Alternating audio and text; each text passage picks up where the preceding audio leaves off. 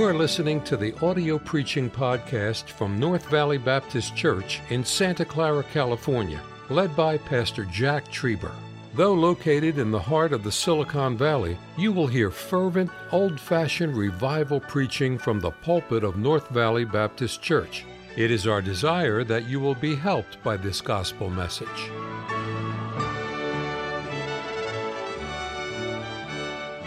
I just want to keep track with you. You know, this is a new Bible I'm using this year.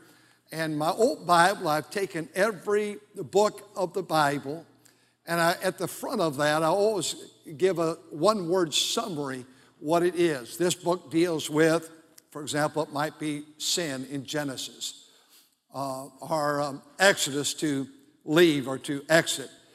Uh, I go through all those books. Well, this year I am speaking to you trying to stay on your Bible reading schedule, but um, every Wednesday night it's a book, and we give a brief synopsis of what that book is about. And I've used the letter R in this Bible, so every time I get to a new book, we have the letter R. And Genesis was Ruin, R U I N, if you have that before you. It began with life and it ended in a coffin in Egypt and everything in between there, all the different sins we've mentioned them won't go on. Exodus is to exit or to remove. Leviticus deals with righteousness. 87 times we have uh, the word righteous. Numbers is a roll book uh, recording the names of the children of Israel. Deuteronomy, that word Deuteronomy means what? Words. And so they're the remarks we put it. Joshua is a region. God gave them areas where they needed to conquer and uh, cities that need to be conquered in this region and that region. Judges uh, as rulers. Ruth is very obviously Ruth. And uh, reign is first and second Samuel, the reign of three uh, particular people that we saw in the book of Samuel. And much of First Samuel deals with that reign, and then the, uh, also the others. Uh, first and Second Kings is royalty. And we notice that there are 19 kings of Judah, 19 kings of Judah, uh, Israel and Judah, uh, the northern kingdom, the southern kingdom, what is called Israel, what is called Judah. And um, 19 in Israel were all wicked, every one of them, not one good one. Uh, Judah, we took several of those kings and we saw great qualities. First and Second Chronicles is the book of review. It's reviewing what took place predominantly in Kings, but also in Samuel. And last week we saw uh, return, and that was Ezra. There's a twofold chapters one through six is a return under Zerubbabel, and in chapter number seven we deal with uh, it, well, we're dealing with um, uh, Ezra that comes to the scene, and he begins to uh, rebuild the worship. Uh, Zerubbabel rebuilt the temple, and Ezra rebuilt the worship. Those people needed to know how to worship God. And so we bring ourselves, and of course, it's a post captivity book Ezra, Nehemiah, and Esther. Those three go together. We remember that? I hope so. Did you have a long day today? You know what I think we'll do? I'm just going to order right now Starbucks, and we'll come through the auditorium and we'll serve Starbucks during this two hour and 42 minute message here. So, would, it, would, anybody be in favor of that? You know, a few of you. Would anybody in favor of going to Starbucks? Yeah, that's what I thought. Just the heathen, all right? So there we go. We're going to stay, and we're not having Starbucks in the auditorium. But uh, so Ezra, Nehemiah, and Esther. I love the book of Nehemiah if you know your pastor, my favorite proverb is Proverbs 23. I love Proverbs 23. It deals with every subject. Deals with money, deals with work, deals with the family, the home. Uh, it, it, it, deals with rights. I love Proverbs 23. Uh, my favorite story in the Old Testament is chapter 37 through 50 in Genesis, particularly 45 through 50, Joseph. I can hardly read that story, what his brothers did to him. Then when he declared, I am Joseph. You know, it, it, that's my favorite story. I was telling that to my son one day here a few, about a year or so ago. He goes, That's my favorite story. I love the story of Joseph. My uh, favorite hospital psalm is 17 verses, Psalm 86. It is the most powerful. I read it if you're in the hospital. I've been reading it for 40 some years uh, if I come to see you in the hospital. My favorite Old Testament book is Nehemiah. My favorite New Testament book is Philippians. This book is so motivating to me, so exciting to me. And uh, the captivity had now basically ended. And Nehemiah stayed, and he was still cupbearer to the king. And we know what a cupbearer was. That was just simply, simply somebody that would taste the food, the liquid, and would drink it. And if that person would not choke and die, then the king would. And he became very close to the king. And in Nehemiah, uh, he is there. It came to pass, verse number one, in the month of Chisleu. Chisleu is December. And so in December, something happens. And he was in Shushan, the palace, in a wonderful position. He was not working out in the fields, he was working in a palace. And Hananiah, his brethren, came, and Hananiah discussed and told him. He said in verse 3, verse 3, let's read it together. Ready? Begin. And they said unto me, The remnant that are left of the captivity there in the province are in great affliction and reproach. The wall of Jerusalem is also broken down, and the gates of are burned with fire. Every city had a wall. Every city had gates. It was to protect from wild beasts. It was to protect from foreign entities and armies that would come and invade. And the Bible says that, so Hananiah comes and he tells them what happened. The walls are broken down. The gates are down. The people of God are exposed to danger.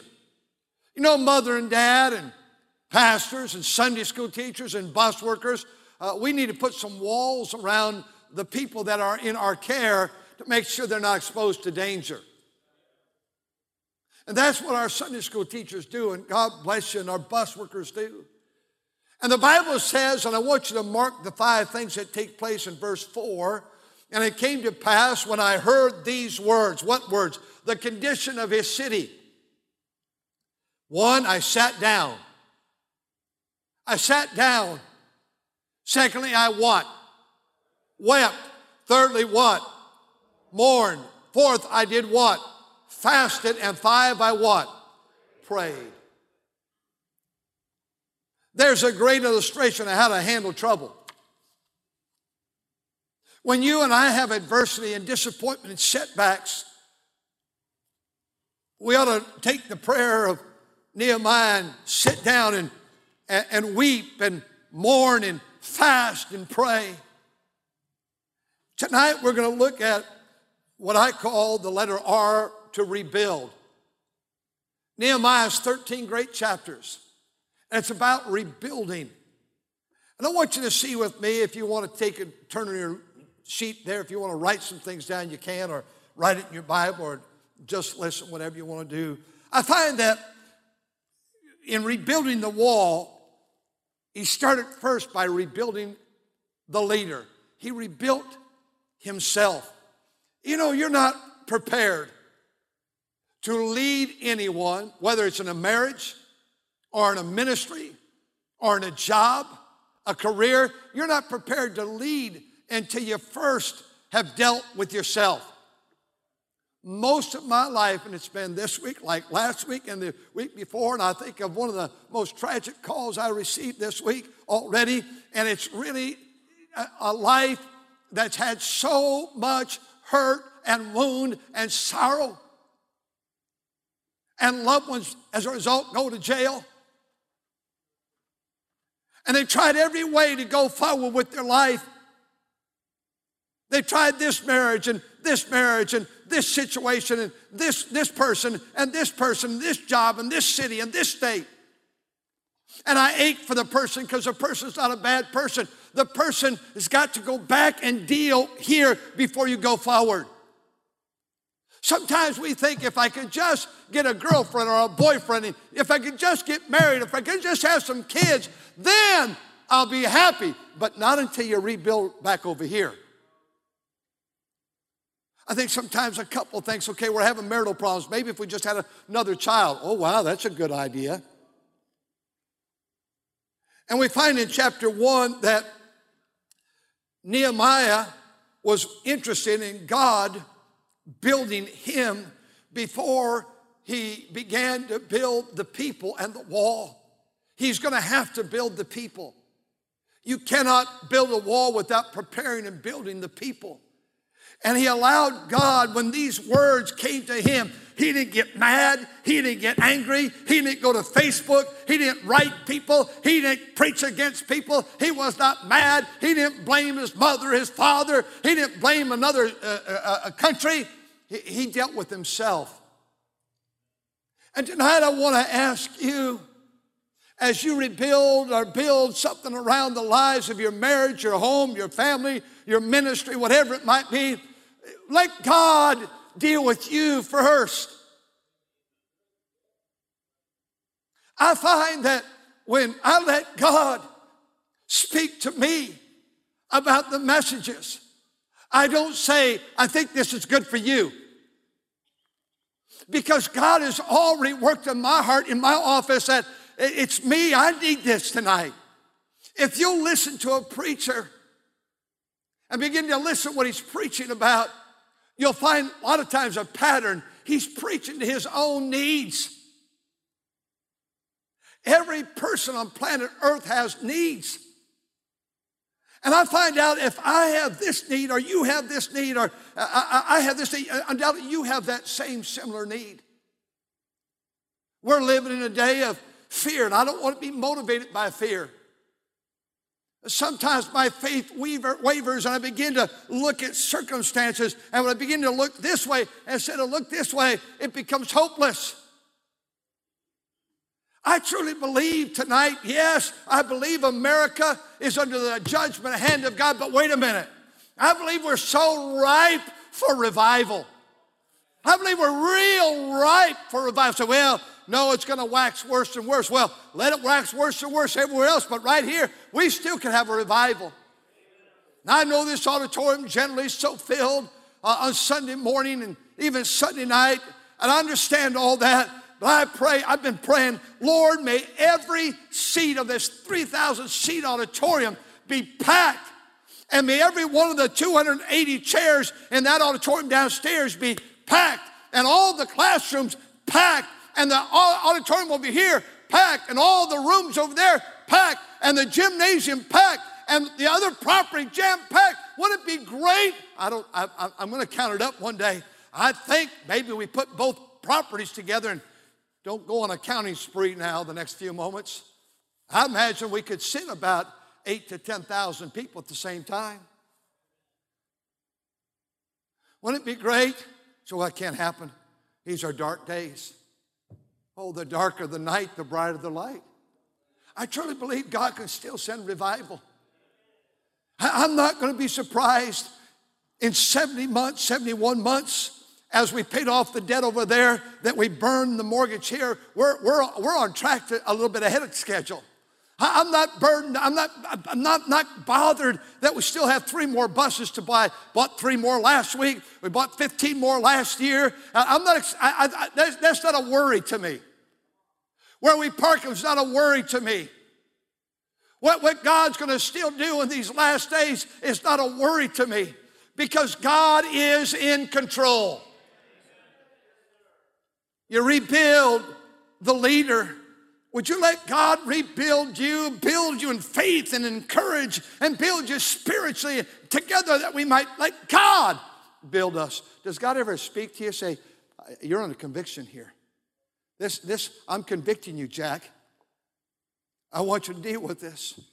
I was praying this week for God's people and got thinking about, and I know you can make a decision where you're at and all that. I wonder how long I've pastored you. Five years? In five years, did anything ever move you to come and kneel and pray? Ten years? I know everybody's personality is different. Last summer, I took a lot of different preachers in our church and let them preach. And I'd preach some, they'd preach, and as they preached, I tell you, I'd sit here every time an invitation, God was speaking to my heart. I want it to be that way. When our son was here, he preached the first Sunday night and the third Sunday morning. I don't think there was ever a time, and I didn't go forward to let him see it. I normally went around that corner right there. God spoke to my heart. Great churches keep the altar wet with the tears of God's people, burdened about people. You say some people come all the time. Well, let them. Because maybe you're one that never comes. I find that in rebuilding the wall, God has to rebuild the, the leader. Chapter 2, verse 18. In building the wall, God has to build or rebuild the people. Verse 17, then I said I unto them, Ye see the distress that we're in, how that Jerusalem lieth waste, and the gates thereof are burned with fire. Come, let us build up the wall of Jerusalem, but we be no more a reproach. Then I told them the good hand of my God, which is good upon me, as also the king's word that he had spoken to me. They said, they said, what they say? Read it together, please. Let us rise up and build. So they strengthened their hands for this good work. Nehemiah came to him and he said, Folks, I want to tell you about a, a condition. I want to tell you about a need. I want to tell you what's happening and what we can do about it. I love the people of God in the book of Nehemiah because they just say, Well, let's get a committee together and let's figure out what's going on. Let's just be slow about this. It's just after all, it's just Jerusalem, and she's lying waste and she's exposed to danger. No, when they saw something, they rose up and they said, Let us rise up and build. Someone ought to write a book about the courage of North Valley Baptist Church. I've watched it for all these years. And I know that we could face difficult days in the days that lie ahead, but it seems like every time there's something difficult we have to face, God's people said, let's deal with it. Let's face it. Let's not run. Let's not blame. Let's not quit. Let's not attack. He said, let us build. Uh, you'll notice in chapter 5, go there just for the sake of time. In 5, and you're going to see how these people uh, were, were building together and how they worked. And uh, I, I, had you turn there. I think I'll come back there in just a minute because I get too far off track here. But go back to chapter 2, verse 10, where we are there, chapter 2, verse 10. So you rebuild the leader and you rebuild the people. Then in rebuilding, you will be attacked. You will be attacked. God's people tonight uh, you might be attacked right now. It might be from work, it might be from family, it may be from the devil, it may be from your flesh, it may be from another Christian. Chapter 2, verse 10 When Sanballat the Horonite and Tobiah the Grecian, uh, the uh, servant, and Ammonite heard it, they grieved them exceedingly. There was come a man to seek for the welfare of the children of Israel.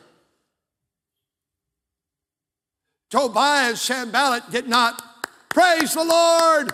Nehemiah's here. It grieved him that someone came to help God's people. Notice chapter 4. Chapter 4, verse number 1. But when it came to pass, when Sanballat heard that we built the wall, he was wroth. And he took great indignation and mocked the Jews.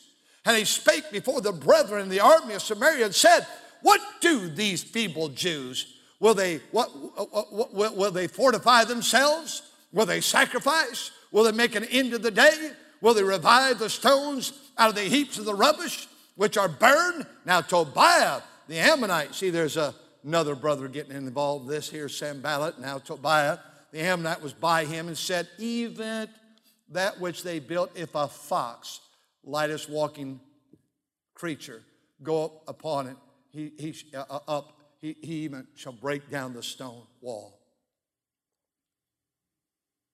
Why do you run that bus? Why do you go to church? Why do you go Sunday morning, Sunday night, Wednesday? Why do you do that? People ridicule it. Look at what he says in verse number seven. And it came to pass when Sanballat and Tobiah and the Arabians and the Ammonites and the Ashdodites heard the walls of Jerusalem were made up, and that the breaches began to be stopped, they were very wroth. And they conspired all of them together to come to fight against Jerusalem, to hinder it. I'm not saying we're the only church in the Silicon Valley. I'm not saying we're the only church in Santa Clara. But, friend, I'm telling you what, there's not a lot of churches that the devil has to hinder in the Silicon Valley. And I don't say it boastfully, I think it's very sad. Our city, 130 some thousand people, I don't believe there's any type of church on Wednesday night open of any kind but one. If you were going to attack a church, Mr. Devil, which one would you choose? I think, I, I think you'd know. I'm not suggesting we've arrived. I'm not suggesting the rest are bad people. Chapter 6, look, look at these, how, how they keep fighting against them. You know, this battle, it never stops. It never stops. There's always somebody against the work of God. Now, it came to pass when Sanballat the to- and, to- uh, and Tobiah and Geshem the Arabian and the rest of our enemies heard that I had built the wall and that there was no breach left therein, though at that time I had not yet set up the doors on the gates. And Sanballat and Geshem said unto me, saying, Come, let us, let us meet together in some one of the villages in the plains of Ono. And they thought to do me in, uh, mischief. Now, let's, let's have a, a religious time together. Let's, we're all one. No, no, no. And I sent messengers unto them saying, I am doing a great work so that I cannot come down. Why should the work cease while I leave it and come down to you? And, oh, verse 5, and then sent Sanballat his servant unto me in the light manner the fifth time, the fifth time with an open letter in his hand. And he sent and he said about these Jews, they are rebelling he said in verse 7, Come, let's take counsel together. Verse number 9, they, made us, uh, they all made us afraid, saying their hands will be weakened from the work that cannot be done. And then they said in verse 10, Let's meet together in the house of God. I, I want you to know whenever you say rise up and build, the enemy, the devil, and the enemy against your life will always say, Rise up and oppress. If you don't have any oppression, you're probably not building anything. We're talking about rebuild the leader, rebuild the people, rebuild, rebuilding. When you rebuild, you'll be attacked. When you rebuild, you involve everyone. I'll just point out to you chapter 3. I wish you'd go through as I have in this Bible and marked all the word, you find the word house. Nehemiah organized these people in chapter 3 that everybody went to work every day for 52 days and they worked right by their house. They had investment there. And not just the house, it was where their family resided. I want to make sure my family is safe. So he put these people by the sheep gate, and, and he put these people by the water gate, and he put these people by all gates around that city. From that point, people began to work and they labored in the work. Rebuilding always takes involvement. You folks, you remember these days, and we were not building this building. We had an outside contractor build and companies build this building. But don't you remember how we involved ourselves in prayer and giving was constant? Don't you remember that very first 32,000 square foot building over there? And on Sunday night, I'd say, okay, we're raising money for every square foot of concrete, which includes the rebar, which includes all the plumbing in the foundation. And we need X amount, and we'd color it in with a, a yellow marker. And this day we got this much, and then we got this much, and then we got this much. And we got it all in. And I said, now, folks, we're needing the plate on the bottom. It's pressured, pressurized, and to put plates all the way around the bottom here, it's going to cost can you buy that? And then those walls are two by sixes and some places two by eights. And I said, We have truckloads coming this week. I wonder how many of you could buy a two by eight or a two by 10. And we did everything that way for two years. And we did the insulation that way. And we did the sheetrock that way. And we did the trusses that way. And we did the air conditioners that way. I think there's 30 some in that original building up on top of the roof. And, and we did the roofing that way. We did everything that way. And the windows that way. And every Sunday morning, people knew, and if you were in that church in that time, you knew we were going to raise money Sunday morning and Sunday night and Wednesday night after every service. And you know, to this day, I never had a person, I've never had a person complain about the giving around here. I've had people respond. We need some buses. Well, let's respond. We have a missionary in Cambodia. We said Sunday, and people responded so very well. I'm talking about the fact we have to be involved in your family. If you want to put a wall around the family, you're going to get them all involved in this thing. Families ought to uh, uh, play together and pray together and precept together and punish or discipline. Uh, that, that, that all be part of the family. I find in rebuilding, you begin with the leader, the people, you begin attacked, there's involvement. Look at chapter 4, verse 6. And I'll be early tonight. So built we the wall.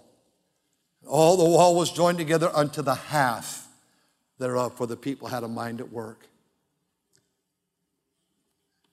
You're rebuilding to the midway point. When rebuilding, you get to the midway point, that's the dangerous point.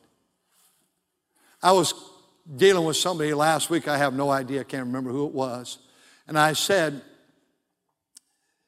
You're at the midway point. And I gave the illustration to them. And I mentioned that I think Sunday night here. I think, I believe, I might be wrong. Maybe your freshman year was your hardest and most difficult in college, or sophomore year, or junior year, or senior. I don't know. But it just seems generally to me and if you're moving into it, you're watching, you're going to be a sophomore in our college If you're a sophomore in high school. Don't convince yourself, okay, it's got to be my, my. But it seems like that's the hard year, the difficult. And you get to that midway point. You get right there, you have a decision to make. I think many of you are celebrating your 25th anniversary marriage. I think there's some decisions that need to be made. There's a lot of transition going on in your home. Uh, perhaps your children are getting married off one by one. Now it's been 25 years. Or perhaps they're moving away. Or perhaps they're going into the ministry. Or perhaps they began a career and they're moving somewhere else. And now you're at the midway point. And you look up and it's just you and Ralph. I'm sorry, ladies, but you can't run away. You have to stay with Ralph. You know, the midway point is the hard time. I can recall God was building my own heart so much in that first building, and my uncle was building it, Bill Stoppy. He passed away at age 68. And my Uncle Bill, as he'd build that, we, we got about midway through, and I said, oh, Uncle Bill, I don't know. Man, I'm just, do we, I can remember saying it. Do we just stop? Do we just stop? And, and, and just let the people catch up and recoup and we just stop? He said, We can never stop. And I don't think I've ever told this church. I've never really had an offer to go. I had two offers in all the years I've been here. But one offer came in that time. And we needed a half a million dollars, and the church that was inquiring had a half a million dollars in the bank. It's an amazing thing, isn't it? I think if, if, if, if I would have said, okay, let's go here, that would have been the midpoint. I think that would have been the death of my ministry. I think if I could name four of America's leading pastors that all said to me, here's this thing that's opened up, and we think you ought to consider taking it. And it was a major ministry. And all four were my heroes, all four in heaven now.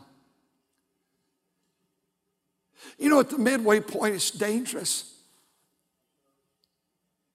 Uh, the, the summer is the, we're at the midway point. Six months soon of the year is going to be gone. And on June 30th and 30 days from now, we're in the midway point. I don't know if this is true or not. I don't know how you'd ever chart it, but it seems like a lot of people do well May and June. And then about July and August, they start to mess up.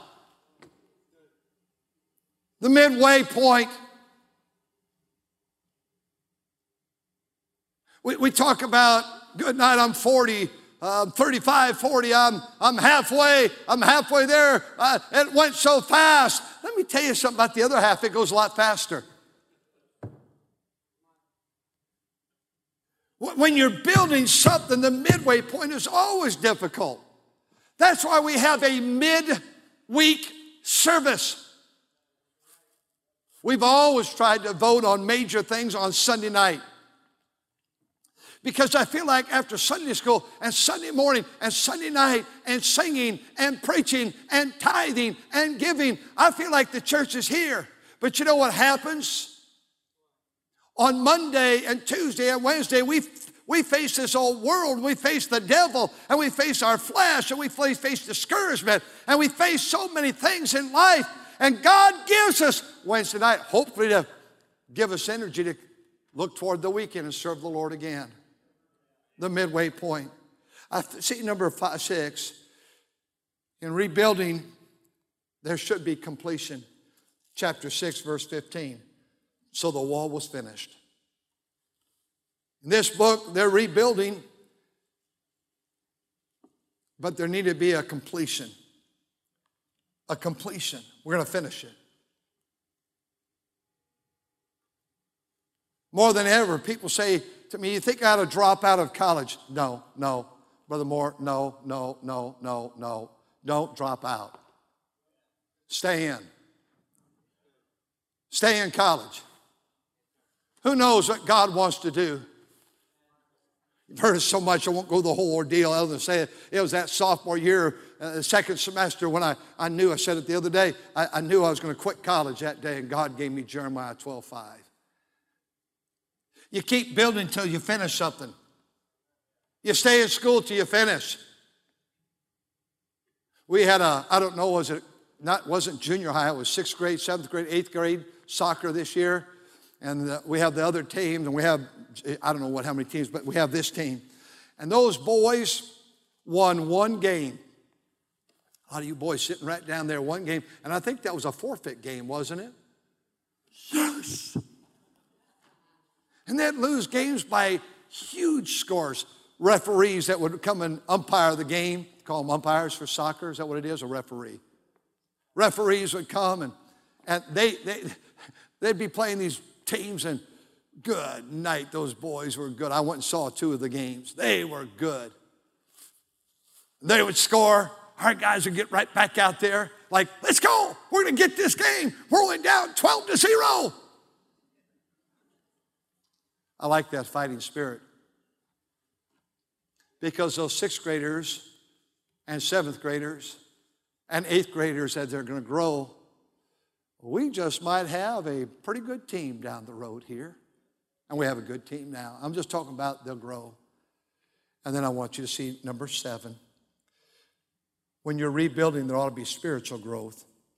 In chapter 7 and verse number 67, the latter part of the verse, there's 240 and five singing men and women. There's spiritual growth. Why? How do I know? Because there was singing that showed up. There was stewardship that showed up. Verses 68 through 72. I have money dollar signs by all those verses. Verse 70 and verse 71 and 72. There was scripture in chapter 8. The book of the law. The book of law, you'll see that all throughout that great text, but especially verses 2 through 9, the book of the law, the word of God. Verse number 8, so they read the book of the law distinctly and gave sense and caused them to understand the reading. You know, when you're rebuilding and you're rebuilding spiritually, you'll start to sing. When was the last time you just burst out singing? Something's probably missing because He hath put a new song in my heart, even praise. Some have lost your song because you're going through a sorrow or a disappointment. Perhaps a sweet family is watching whose son, who is going to be here this fall, uh, was tragically killed this week. His brother is one of our graduates, a youth pastor.